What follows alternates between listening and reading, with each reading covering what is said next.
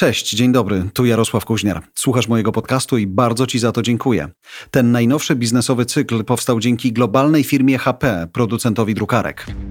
Zaczęliśmy współpracę jeszcze bardzo wczesną wiosną, kiedy przyszedł COVID. Dzięki temu partnerstwu kilkuset dzieciaków mogło oglądać lekcje geografii live. Wszystkie moje notatki w programach na żywo zawsze mam wydrukowane. Łatwiej o kontrolę, kiedy scenariusz trzeba zmieniać dosłownie na bieżąco.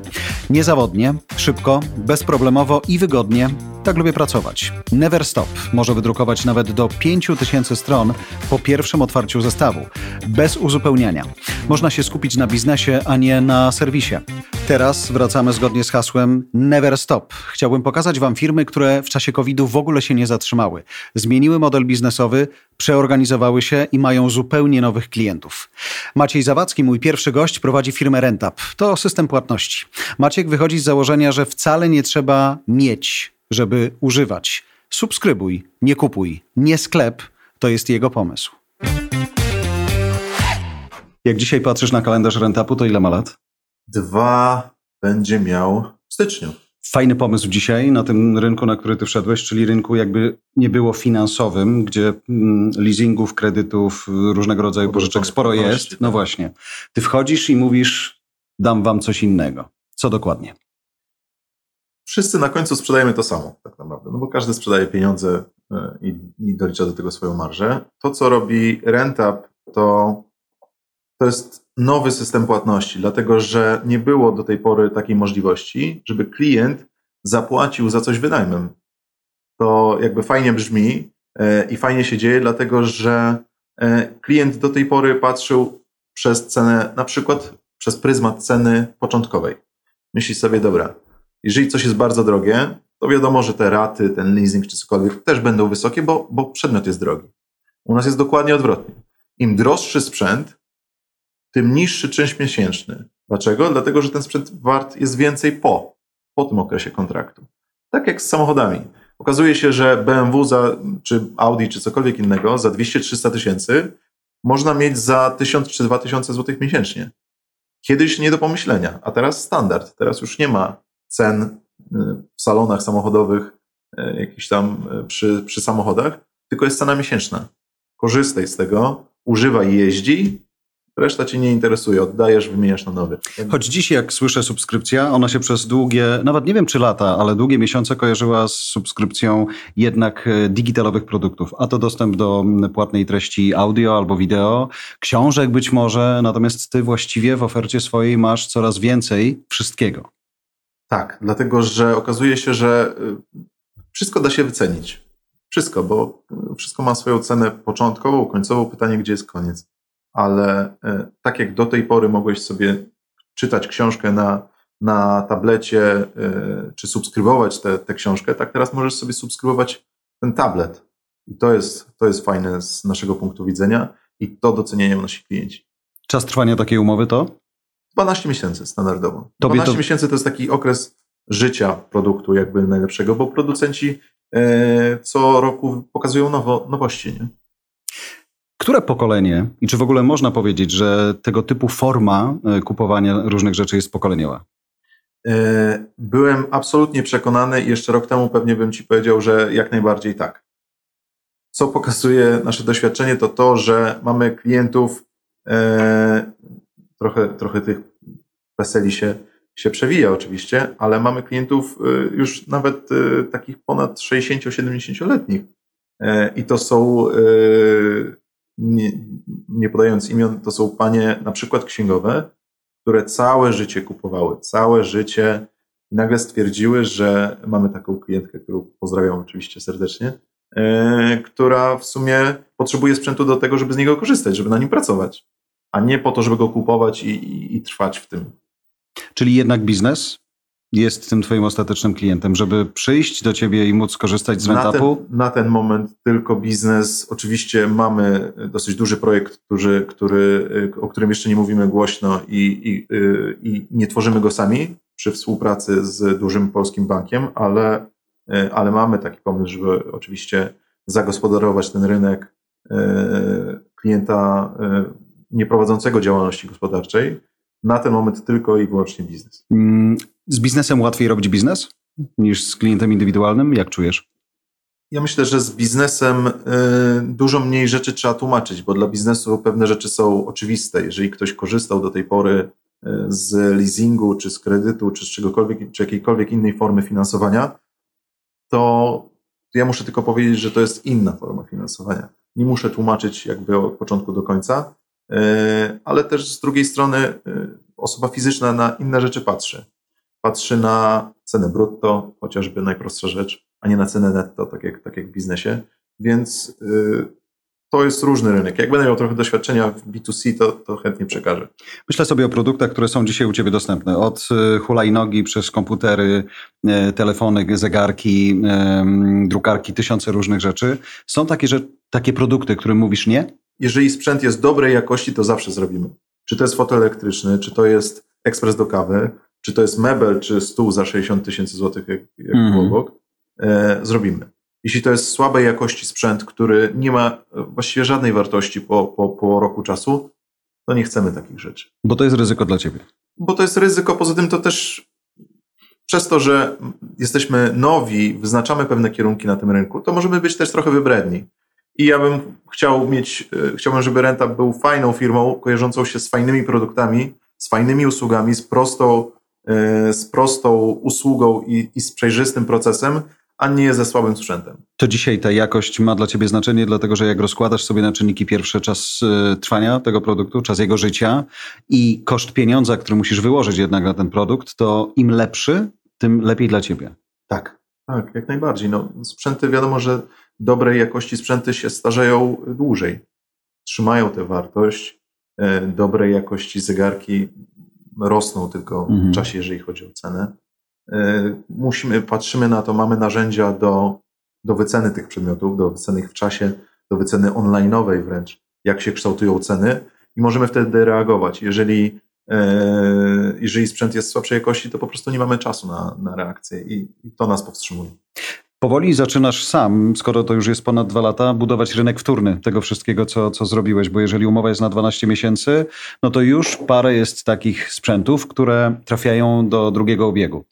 Jak to wygląda? To też zależy od, od współpracy, dlatego że my e, chcemy, żeby usługa była jak najprostsza i żeby współpraca z danym partnerem była też jak najprostsza. Dlatego jak kupujemy przedmioty od danego partnera, to od razu proponujemy odkup tych przedmiotów. Dlatego, że nie chcemy budować kompetencji takich czysto remarketingowych, bo nam to nie jest potrzebne. My chcemy finansować, a nie komasować ten sprzęt i, i jakiś magazynować. Więc yy, od razu idziemy z opcją taką, że my chętnie ten sprzęt odsprzedamy naszemu partnerowi.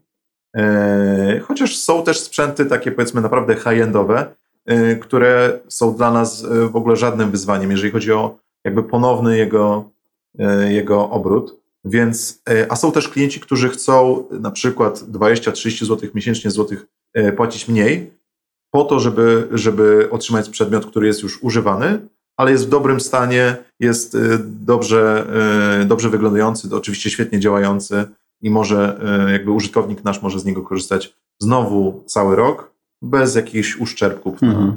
Na, na czymkolwiek.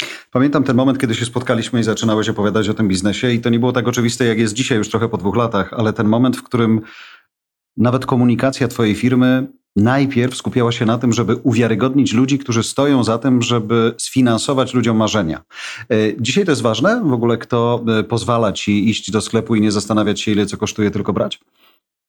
Ja nie wiem, szczerze mówiąc, ale sam będąc w branży patrzę często na partnerów czy, czy na, na instytucje, kto za tym stoi, bo, bo jakby wydaje mi się, że,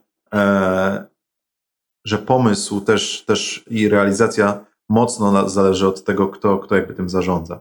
Czy w naszej perspektywie to było ważne? Myślę, że, że mniej, bo tutaj pomysł broni się sam. Tak jak nikogo na rynku nie trzeba przekonywać do tego, że, że leasing ma swoje zalety, wady czy kredyt i tak dalej. Tak samo mam nadzieję, że za kilka lat nie trzeba będzie przekonywać nikogo do tego, że, że Rentab jako, jako program, jako usługa ma swoje zalety.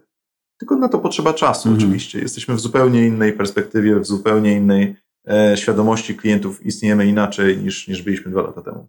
Dziś też wychodzisz na rynek i mówisz, słuchajcie, Rentab to Rentab, natomiast nie idźcie do sklepu. Oferujesz nie sklep. To brzmi bardzo chwytliwie i fajnie. Czy nie sklep ma nieograniczone możliwości?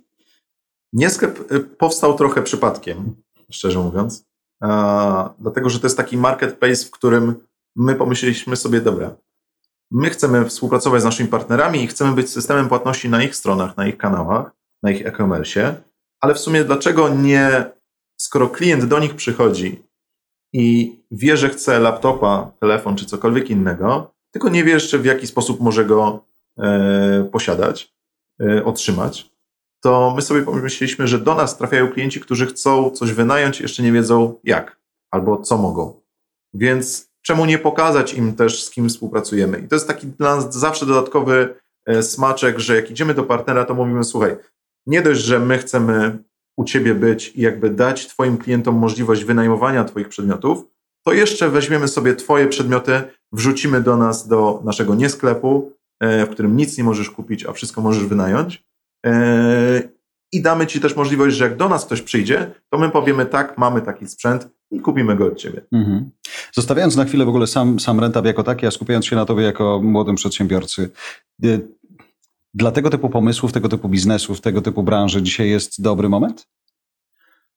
Myślę, że tak. Znaczy jakby na, za, zawsze, zawsze zasada była taka, że największy biznes, największe pieniądze robi się w czasie, w czasie kryzysu czy w czasie jakiegoś y, przestoju i, i tak rzeczywiście jest. I my dzięki temu, że, że mamy taki rynek, jaki mamy, y, trochę też jesteśmy odpowiedzią na to, co będzie, dlatego że nikt teraz nie chce się zło- zobowiązywać długoterminowo, no bo tak naprawdę m, ciężko jest przewidzieć, co będzie za trzy cztery lata. No więc ja jak sobie wyobrażam e, na swoim przykładzie przedsiębiorcę, który e, wiesz, wchodzi do, do biura, chce je zagospodarować, oczywiście nie chce wykładać wielkich pieniędzy, e, a chciałby też mieć fajne wyposażenie, dlatego żeby ściągnąć też fajnych ludzi do, do siebie, do, e, do biznesu. No to warto się zastanowić, że skoro już nie kupuję tego, to jest logiczne, nie kupujesz biura, w którym chcesz, mhm. e, tylko wszystko się wynajmuje. Więc dlaczego nie wynająć też mebli, dlaczego nie wynająć też e, komputerów, telefonów i całej infrastruktury? To jest nam potrzebne do tego, żeby działać, żeby, e, żeby ten biznes robić, a nie jest to nam potrzebne na naszych księgach, żeby, żeby to amortyzować. Myślę o tej osobie, o której powiedziałeś, że ma już swoje lata i przyszła i właściwie jest z tego pokolenia, które w początkowym modelu biznesowym w ogóle nie istniało. Co cię tak naj- naprawdę zaskoczyło najbardziej w tym biznesie, który robisz? Znaczy zaskoczyło mnie mocno to, że e, jak już, jak już w pewnym momencie zaskoczysz i, i czy biznes zaskoczy i, i jesteś w takim punkcie, że rzeczywiście te umowy zaczynają się pojawiać i zaczyna zaczyna się ten trafik generować, jakiś, jakiś ruch, to najwięksi na rynku, naprawdę najwięksi na rynku, e, osoby, z którymi na początku, budując to wszystko od zera, marzyłeś, żeby rozmawiać, sami do ciebie dzwonią. To jest, to jest, to jest tak mega e, fajne i, i, i, i, i dosyć dużo satysfakcji hmm. daje, m, bo pokazuje, że twój pomysł y, był dobry, i, a realizacja oczywiście zawsze jest różna, bo bo niejedną wpadkę już zaliczyliśmy i pewnie jeszcze niejedną zaliczymy, ale uczymy się szybko na błędach i staramy się je dosyć szybko niwelować, bo usługa jest prosta, więc jeżeli ktoś taki duży dzwoni do ciebie i, i mówi, słuchaj, chciałbym z tobą porozmawiać, to jest to wielka nobilitacja naprawdę. A dla ciebie wpadka to jest wygrana jednocześnie też? To jest przede wszystkim powód do refleksji, bo, bo Bo na początkowym etapie było tak, że mieliśmy trzy cztery umowy miesięcznie i powiedzmy sami to w dwie trzy osoby mogliśmy, mówiąc brzydko, ogarnąć, dlatego że, że tego nie było dużo. Ale jak się zwiększa ilość i te przyrosty są znaczne, no to już jakby te kompetencje albo budujesz po, po stronie ludzkiej, albo jakoś to automatyzujesz. Automatyzacja w dzisiejszych czasach jest najważniejsza. Yy, więc na to mocno postawiliśmy i każdy nas, nasz proces staramy się automatyzować, ale nie każdy się da. No. Mm. Mieliśmy kilka yy, wpadek w postaci klient nie dostał to, to, to czego zamawiał yy, i teraz już mamy to opisane dokładnie i zautomatyzowane, więc nie ma takiej możliwości, ale na początku było. Oczywiście nikt się nie obraził, bo my, my też yy, od razu się reflektujemy, dajemy coś od siebie. Yy, ja bardzo lubię budować bliskie relacje z klientami, więc, yy, więc sam dzwoniłem osobiście, sam czasem jeździłem do nich z, z sprzętem. Miał być samochód, przyjechało, przyjechał komputer, przepraszam. No aż tak to nie, ale miał być czerwony, przyjechał niebieski. To, okay. to, to bardziej w ten sposób. Ale nikt się nie obraził, mm. nikt się nie obraził. Mieliśmy, mamy nadal dobre relacje, więc, więc to jest okej. Okay. Co, jak patrzysz na swój biznes dzisiaj, to co najlepiej sprzedaje? Prostota, ten cały U X klientowski, ten user experience, który, który w mojej ocenie zawsze powinien być na najwyższym poziomie i, i jakby takie szybkie, łatwe i proste rozliczanie się też, bo, bo jak ja sobie myślę, że muszę iść na pocztę, żeby gdzieś tam do urzędu coś wysłać, czy odebrać, czy cokolwiek innego, to mnie jako, hmm. jako osobę, powiedzmy, z młodszego pokolenia To, to, to rozwalę, bo mi się po prostu albo nie mam na to czasu, albo mi się tego nie chce, więc jeżeli ja mogę w tych czasach załatwić wszystko przez internet, uśmiechnąć się do kamery, powiedzieć tak, to ja, zweryfikujcie mnie na tej podstawie, zawrzeć umowę jednym kliknięciem czy dwoma, e, zrobić tak naprawdę całą, mogę, mogę sobie teraz wyposażyć dzięki Rentapowi całe biuro za naprawdę kupę pieniędzy w ciągu pięciu minut. Wystarczy, że wybiorę te przedmioty. System wszystko policzy, system wszystko oceni i wyda mi decyzję. Podpiszę umowę też online'owo, płacam kaucję i, i jakby za, za dwa trzy dni mam wszystko w biurze. Jeżeli jestem w stanie zrobić to na szybko, to to jest dla mnie wyznacznik i, i taki benchmark do tego, co się dzieje. Jesteś też człowiekiem z bankowości, więc tak naprawdę jak dzisiaj na nią patrzę, to, to to jest dla nich też taki moment jakiejś ogromnej rewolucji, bo nawet właśnie podpisywanie umów, jasne, COVID sprawił, że, że to powinno być na one click, a na pewno już nie bez fizycznego kontaktu, ale mm, tutaj jest dużo trzęsień ziemi, prawda, w tej branży? Jest, jest. I, i jakby ja widzę trzęsienia ziemi oczywiście, ale jakby pozytywne, mhm. bo... Mm, bo ten, ten, ta, ten wirus sprawił to, że wszyscy mocno przyspieszyli. Rzeczy, które sam wiem, bo pracowałem długo w różnych bankach, e, które działy się, które były zaterminowane za do, realiza- do realizacji za powiedzmy dwa trzy kwartały, nagle stały się priorytetem i nagle okazało się, że można je wprowadzić mm. wcześniej, e, bo wymusiła to sytuacja. E, nagle okazało się, że banki bardzo chętnie współpracują ze startupami, co też kiedyś nie było takie oczywiste, ze względów bezpieczeństwa i różnych. I nagle ten, ten biznes młody, ten biznes innowacyjny yy, wszedł nawet do takich, powiedzmy, skostniałych mm-hmm. instytucji jak, jak banki. Yy, więc no to jest, to jest chyba, to jest taki, taka fala, ale pozytywna tego wszystkiego. No to się opierało nawet nie tylko na zaufaniu, bo dzisiaj akurat słyszałem ostatnio historię klienta, który przez COVID miał bardzo pod górkę przemysł odzieżowy, branża, która ma mnóstwo sklepów w galeriach handlowych, które się rzeczy nie pracowały, no i trzeba było przetrwać. Bank pożyczył dzięki relacji tak naprawdę, no bo nie było już innego wyjścia, nie było żadnego innego argumentu. Natomiast tutaj ten moment, w którym ty też weryfikujesz, czy kogoś na coś stać i czy ty będziesz miał od niego tą comiesięczną ratę. Tutaj też, jak widzę, włączanie w to sztucznej inteligencji tysiąca systemów, które właściwie odpowiadają w bardzo szybkim czasie, podejmują tą umowną decyzję kredytową, czy w twoim przypadku decyzję rentapową. Nie boisz się, że to jest już tak, tak zautomatyzowane? Nie, ja jakby też trochę inaczej podchodzę niż wszystkie instytucje finansowe, dlatego że każda instytucja finansowa bada ciebie jako klienta, mhm. a ja badam w pierwszej kolejności przedmiot. Czy przedmiot mi się podoba i czy ten przedmiot jest, jest ok, bo ja na tym opieram większość swojego ryzyka, dlatego że moim zadaniem jest tak naprawdę zarządzić tym przedmiotem w czasie,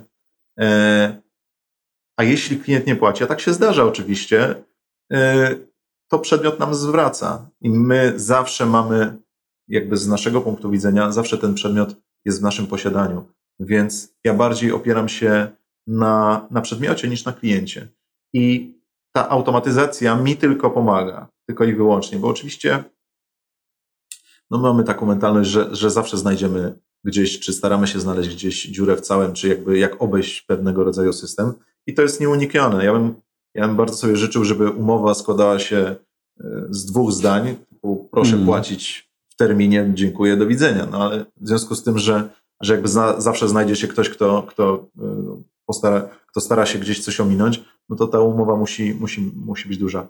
Ale automatyzacja, ale jakby szybki proces, szybka decyzyjność, to dla mnie tylko plus. Nawet miałem jakieś marzenie, jakiś pomysł, jakiś plan, jakiś plan biznesowy i chciałem go zrobić, no to widziałem, że są ograniczenia, bo nie mogę, nie stać mnie na to, na tamto, na siamto. Coworkingi, powiedzmy, zaczęły dawać szansę na to, żeby nie mając biura coś już robić, a ty wchodzisz i mówisz, słuchaj, no, pamiętam twoją opowieść o grafikach komputerowych na przykład, których sprzęt trochę kosztuje. Oni nie zaczną swojej pracy, jeśli tego nie pożyczą u kolegi albo nie... No właśnie, albo nie kupią.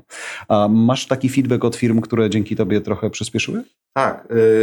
Jakby my zmniejszamy tę barierę wejścia, bo jeśli jesteś naprawdę grafikiem, który chce poszerzyć swoje horyzonty, czyli mówiąc wprost kupić lepsze, nowe komputery, zatrudnić więcej ludzi, no to nie ma lepszego rozwiązania.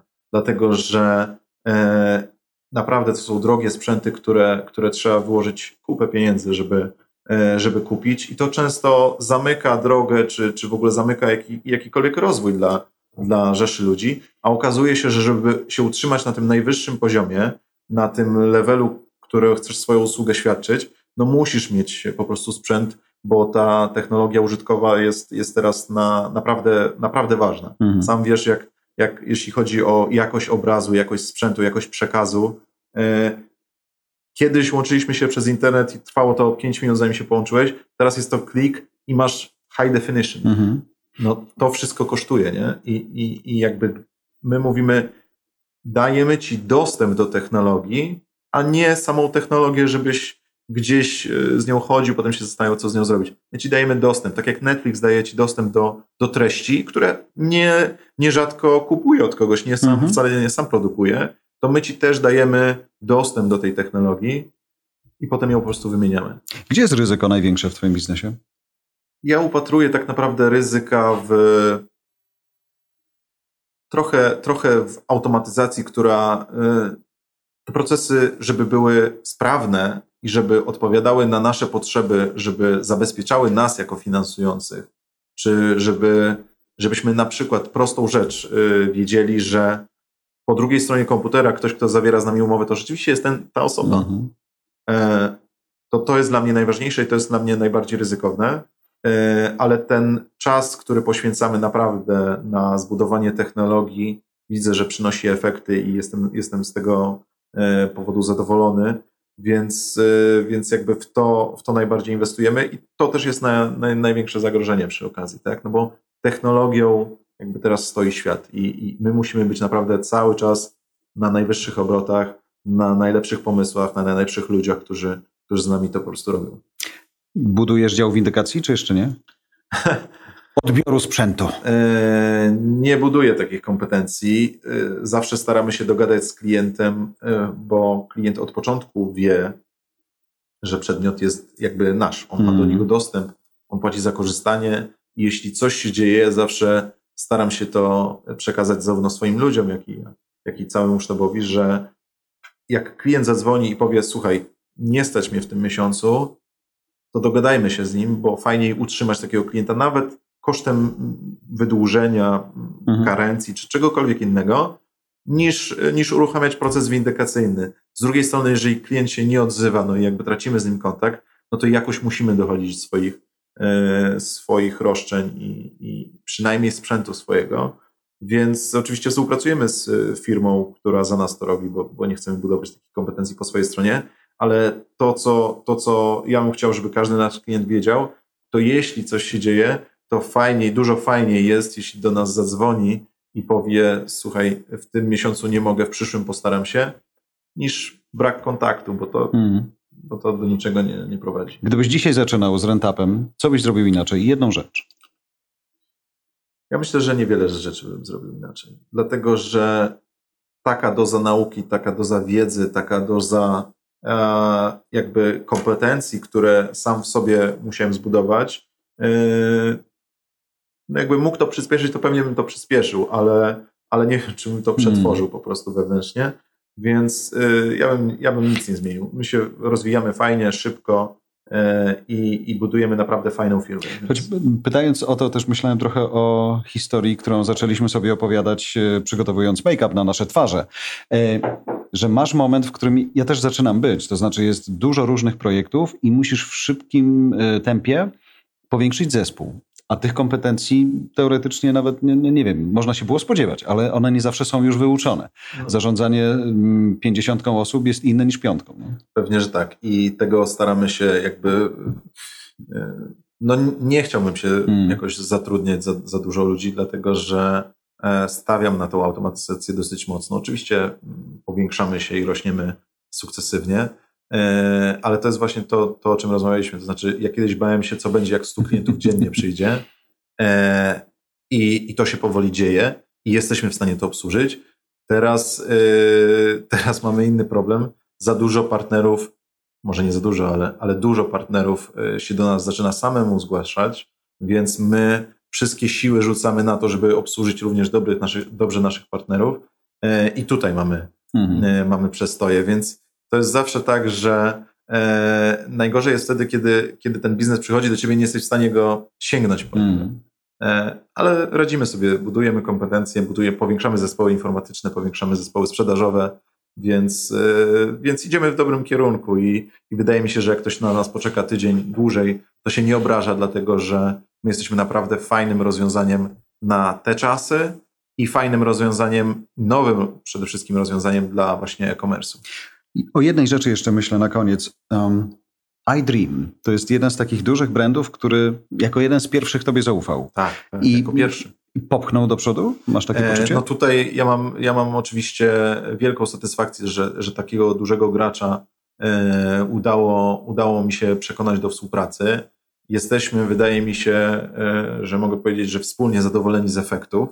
E, i, I to też jest tak, że my dzięki takiemu dzięki takiemu partnerowi, w związku z tym, że mogliśmy się chwalić takim partnerem, to nam dużo też dawało, bo każdy mniejszy widział, no dobra, jak już z nimi współpracują, no to ja też chyba mogę. I to nam naprawdę dużo dało, i, ale my też się odwdzięczamy, to znaczy my też dużo, dużo dajemy od siebie właśnie w kontekście współpracy z iDreamem, więc wydaje mi się, że oni również są zadowoleni. Czy producenci sprzętu mogą być twoimi partnerami też? Tak, tak, tak. Rozmawiamy z wieloma producentami sprzętu, ostatnio na przykład rowerów włoskich, yy, którzy chcą bezpośrednio, dla których my jesteśmy trochę takim finansowaniem fabrycznym. Bo do tej pory taki producent sprzedawał rowery do swoich dystrybutorów. Mhm. Produkował, sprzedawał, oni doliczali marżę i w sklepie to dystrybuowali. A teraz mówi, dobra, słuchaj, ja ci wstawię zamiast dziesięciu sto rowerów, my to sfinansujemy w RentUpie, a ty po prostu klientom mów, że te wszystkie rowery są do wynajęcia, nie do kupienia. I okazuje się, że, że to jest fajny, fajny pomysł, więc my też wchodzimy tak trochę krok wcześniej we współpracy, bezpośrednio z, z producentami dużymi, którzy oczywiście niektórzy mają swoje rozwiązania finansowe, ale potrafimy też takiego producenta przekonać do współpracy ze sobą. Najbliższy rok to co? Więc teraz dosyć mocno stawiamy na stabilizację, na utrzymanie, na bezpieczeństwo tego systemu, po to tylko, żebyśmy przy naprawdę dużych partnerstwach, a takie się szykują, byli partnerem, który, który będzie bezpieczny, mhm. który będzie szybki, który, który będzie naprawdę no, po prostu działał. Więc na tym mi teraz zależy, żeby ten rok poświęcić po pierwsze na integrację z nowymi partnerami, a takich się zgłasza coraz więcej, ale też na to, żeby każdy nasz proces był na tyle zautomatyzowany, że, żeby czynnik ludzki tu nie miał wpływu na, na jakieś ryzyka finansowe. Powodzenia. Dziękuję. Ten podcast powstał dzięki firmie H P, producentowi drukarki Never Stop. Dziękuję za twoją uwagę. Oceń naszą rozmowę. Co o niej sądzisz? Zasubskrybuj mój podcast. Bądźmy razem, blisko. Znajdziesz mnie na każdej platformie podcastowej, w każdym kanale social media. Zapraszam też na stronę Voice House po więcej dobrej treści.